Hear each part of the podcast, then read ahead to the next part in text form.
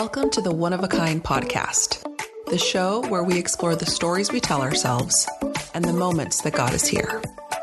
I'm Nicy Duran, and I hope today's conversation gives you something to smile about.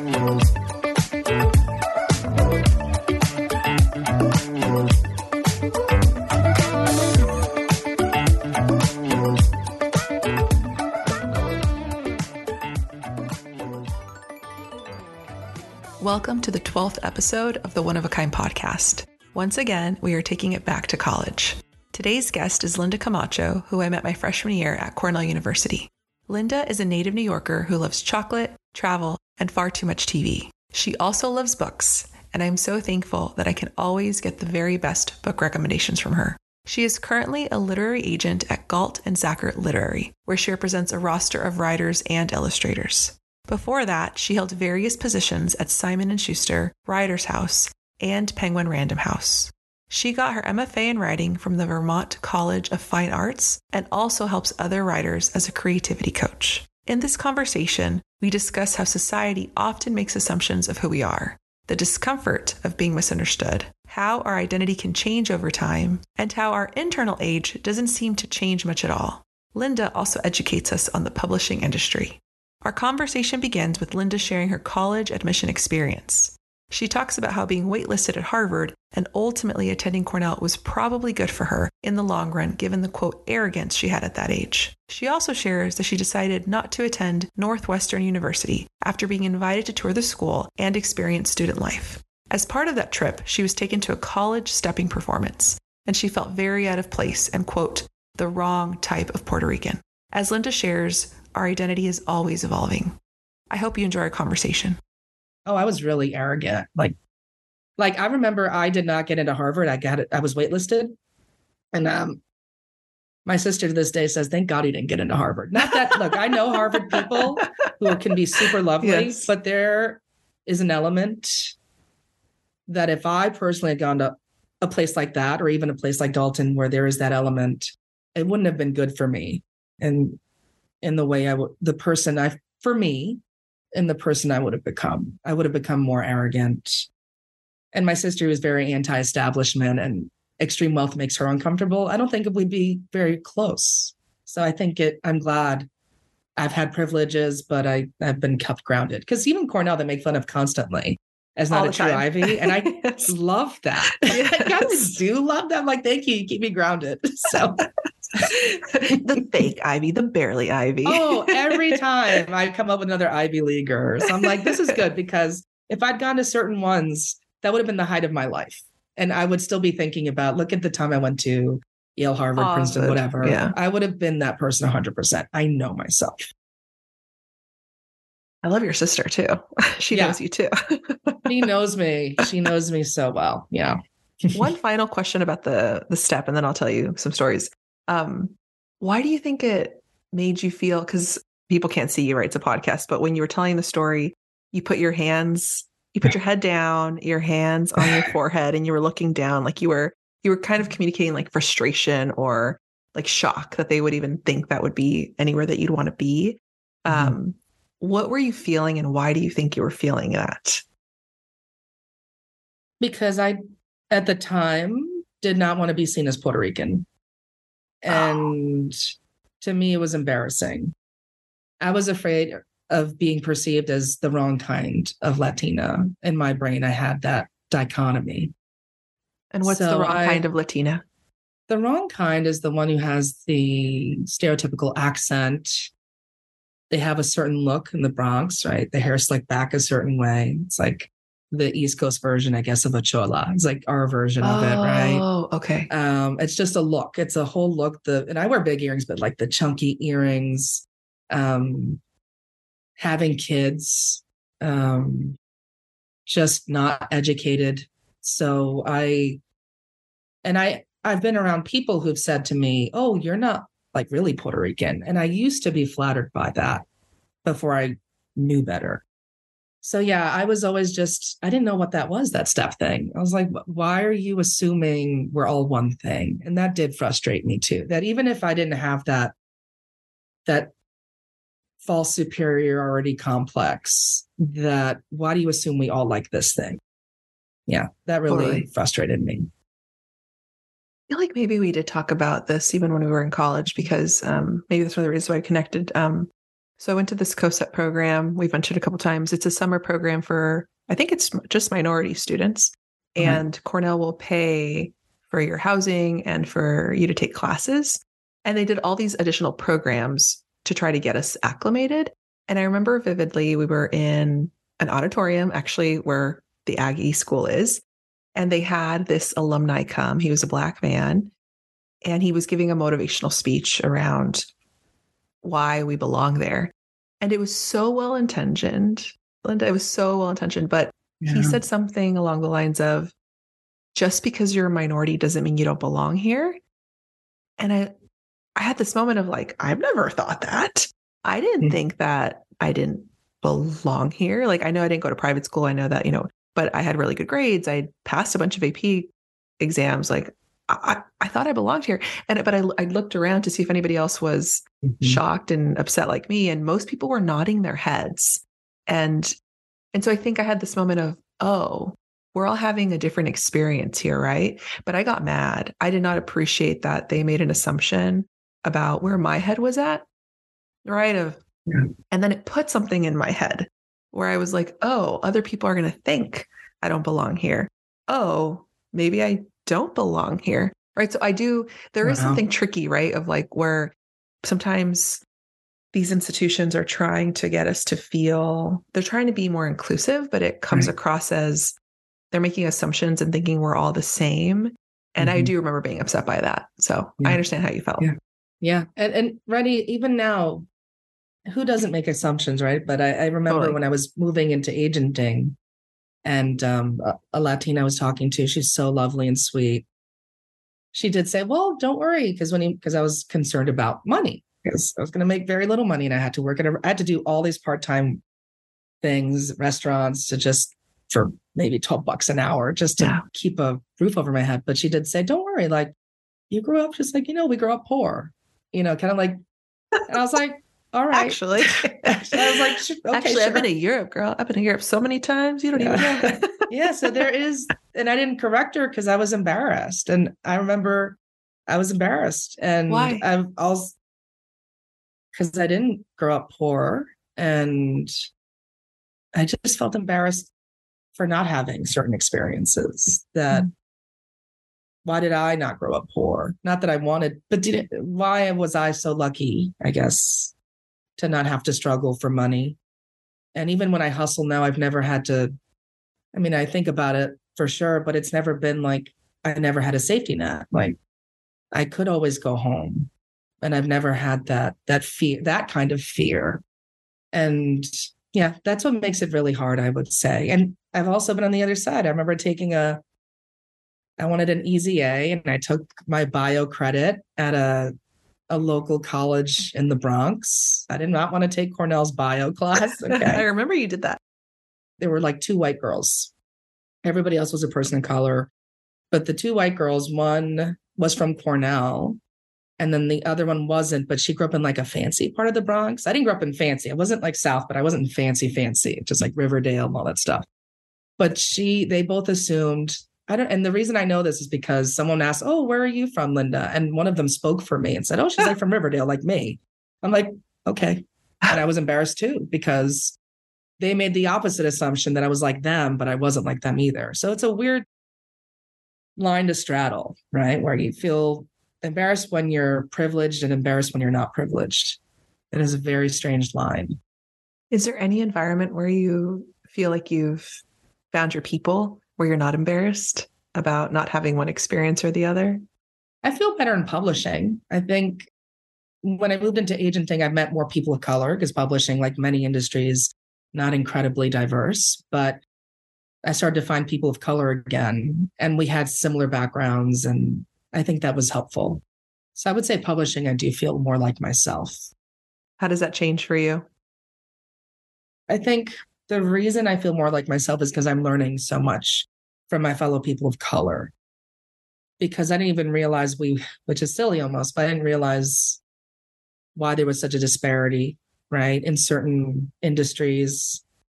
I was in an MFA program.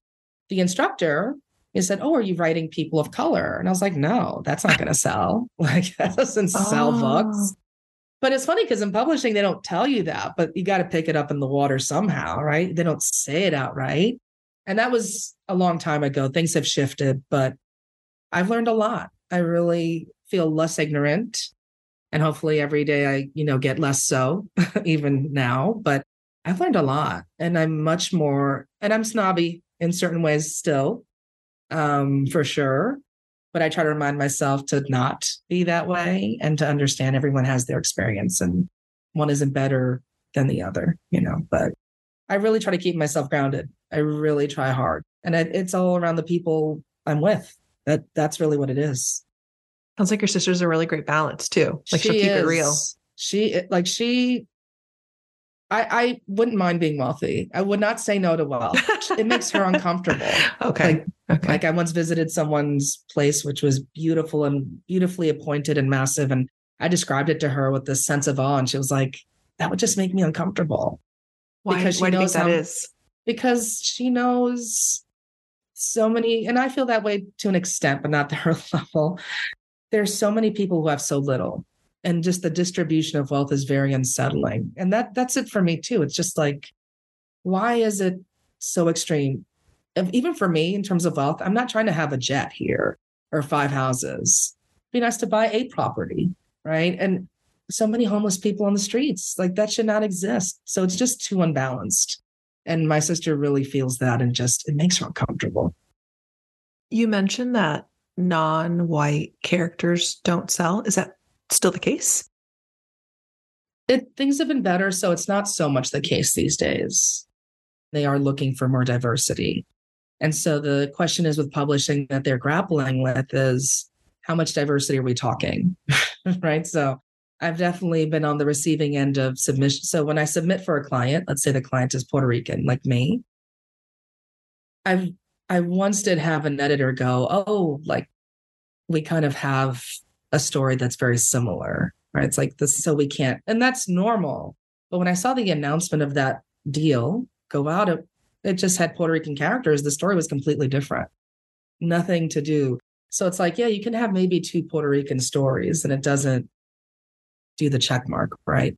So it's getting them to accept that you can have more. You can even have five Puerto Rican stories or Mexican or all of the, you know, Asian stories. And they don't all have to be trauma porn right? So they're getting oh. past that ah. too, where it's like, yeah, we can talk about that, but right, if if someone is a Mexican American, are they all going to talk about immigration? It can be part of their life and it can be part of the oh. conversation, but does it have to be about a child trying to cross a border?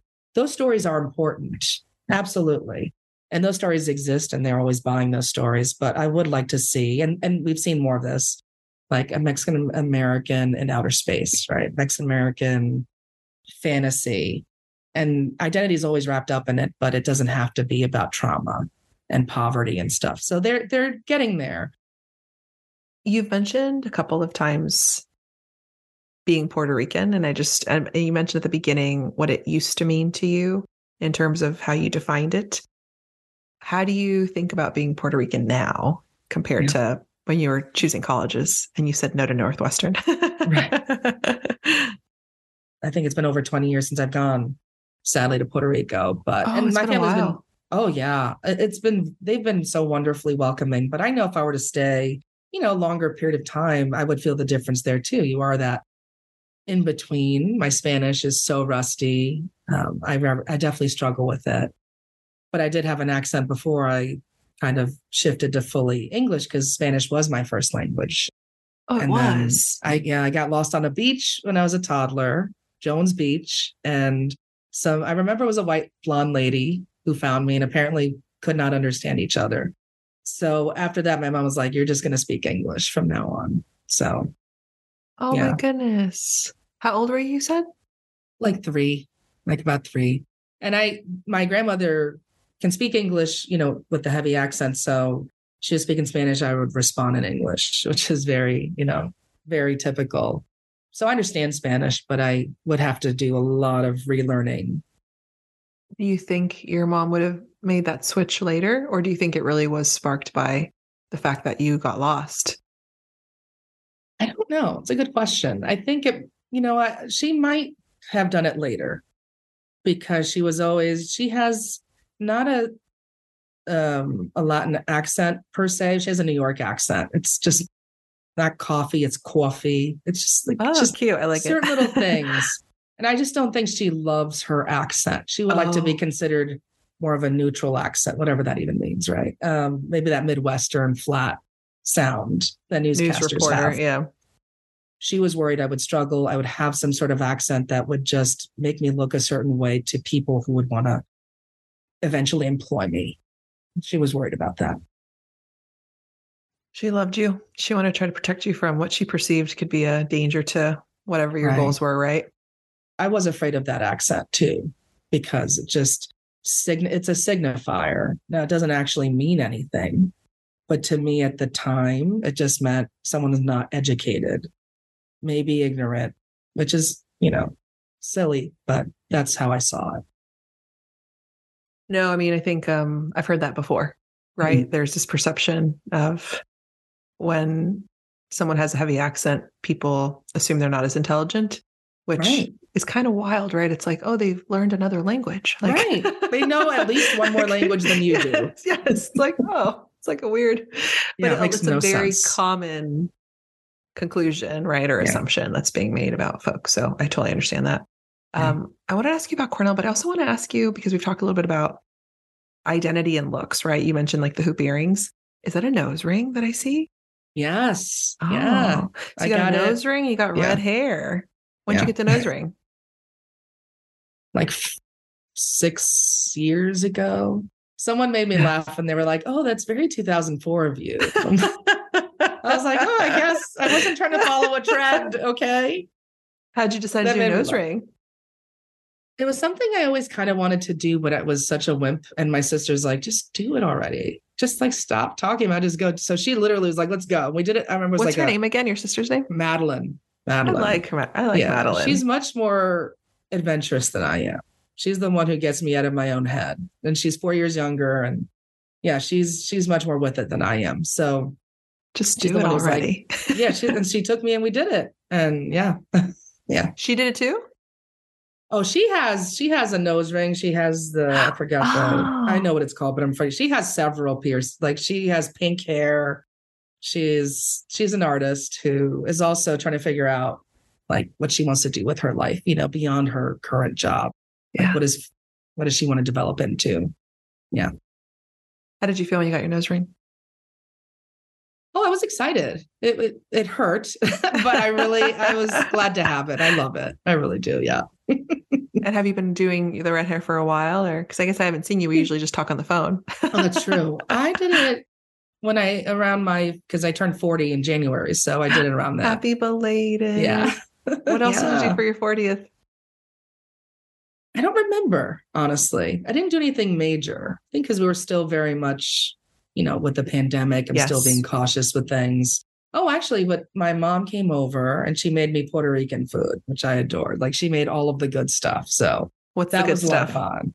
It was rice and beans, tostones, love Mm. tostones, um, all of that. It was so good. So, do you know how to make it? No, that's my thing. I want to get more connected. And she's been showing me recently. So now I actually have to just bite the bullet and not be a wimp and just do it.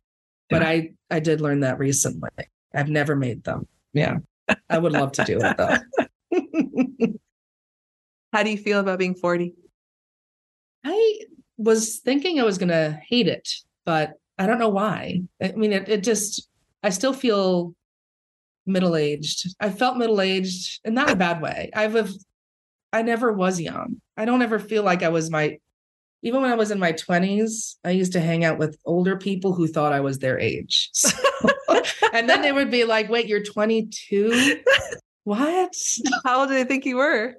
They honestly thought I was in my like mid 30s. I'm not even kidding because they have said it. They're like, really? Okay. I don't know if that's a good thing, but you I know, it means that- you were that- mature. I Yeah, it just means yeah, you're I- mature. like I was raised with older people, so I never, Yeah. you know, never had that young, which I would like. Sometimes I think about that youthful naivete. I wish I had that. Not that I knew ah. everything. I did not know squat, even in my 20s, but I was a bit too mature, I feel, and certain. Just wanted to be young and not think about things so much. Now you got your nose ring. Well, there you go. See, now I'm young. It, I guess it was very 2004 for me.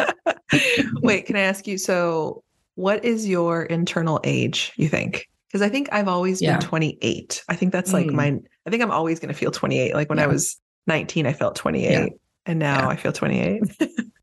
I think maybe around 35. okay. That's a good age for me. And I think I've just been stuck there anyway. And yeah, I've, I've been there for so long that I'm like, oh, okay, I'm Since you were 16. Since I was 16, definitely felt much older. Oh, 35 at least. 35 is a good, and 40's been great so far. Yeah. I feel, pri- I always remind myself because I, I'm never embarrassed about saying my age when Yeah, there's so many women who are. Yeah. And I'm just like, it's a privilege to get old. Not everybody. I have a cousin who Correct. passed away during the pandemic when he was 39.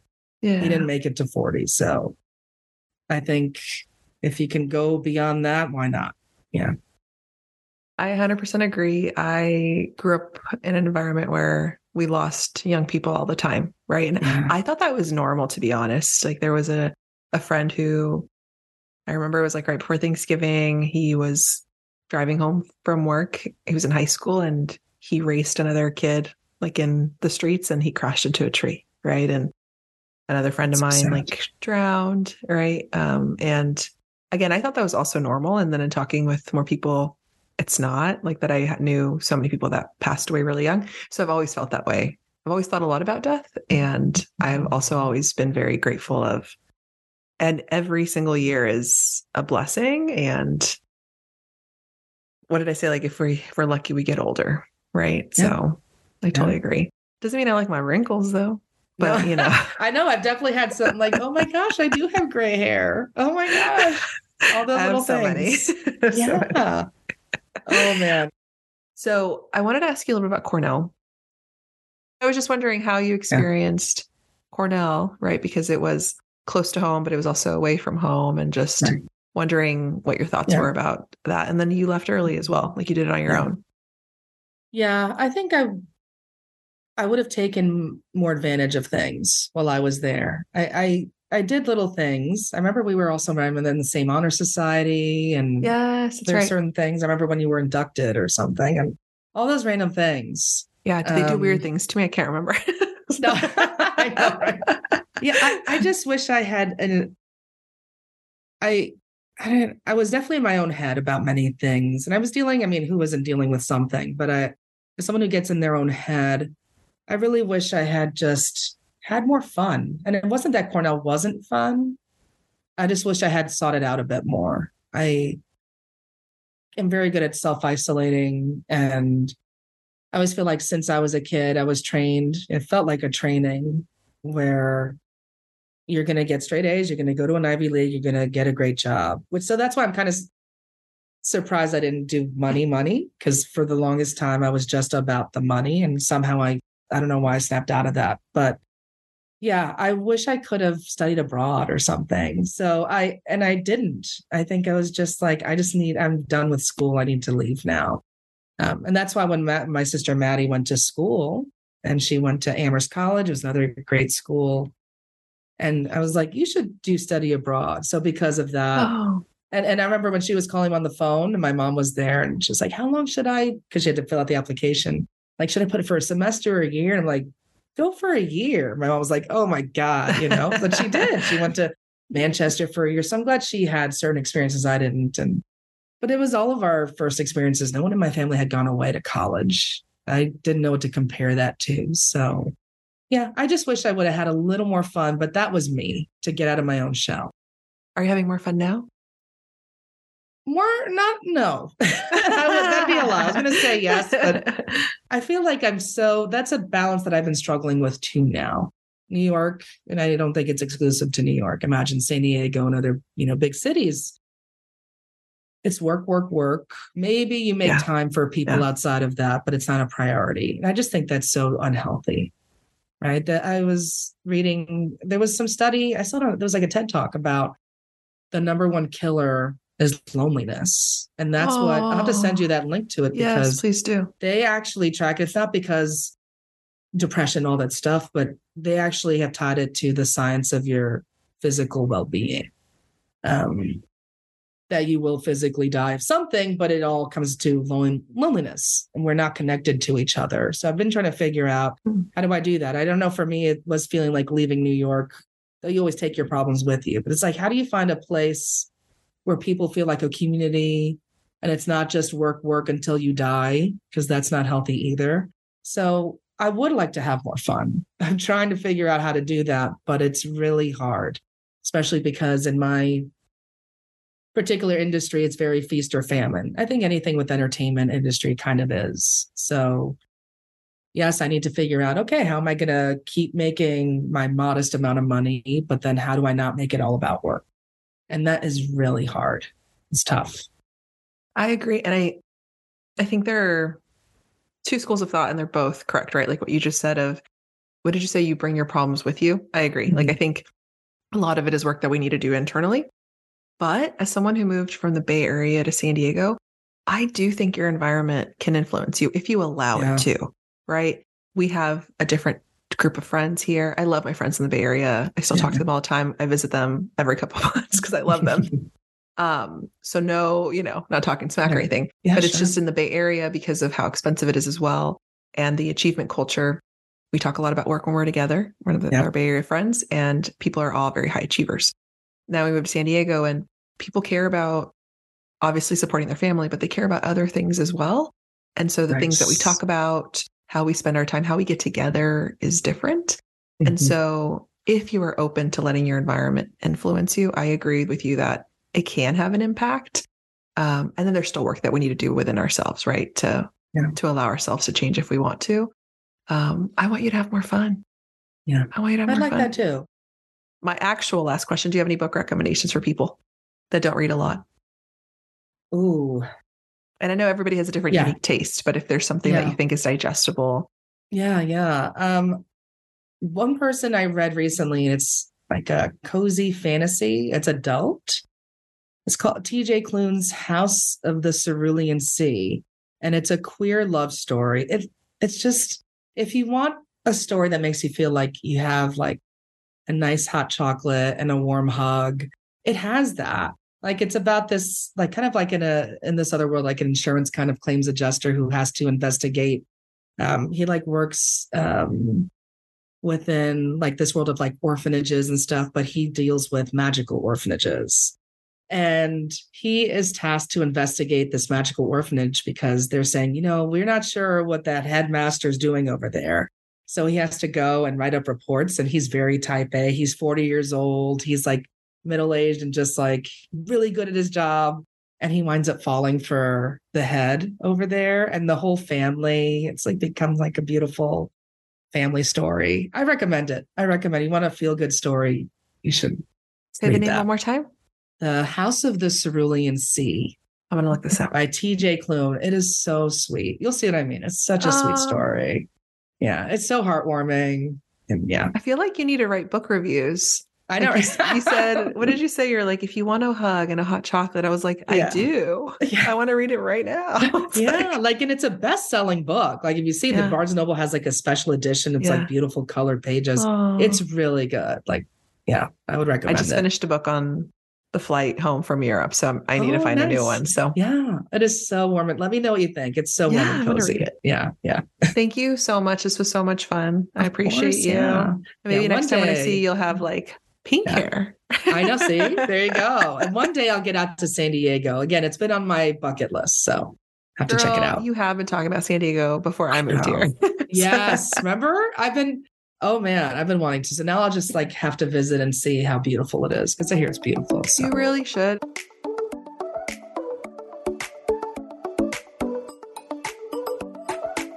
Thank you for listening to the One of a Kind podcast. This show was edited by my brother from the very same mother, Jose Duran.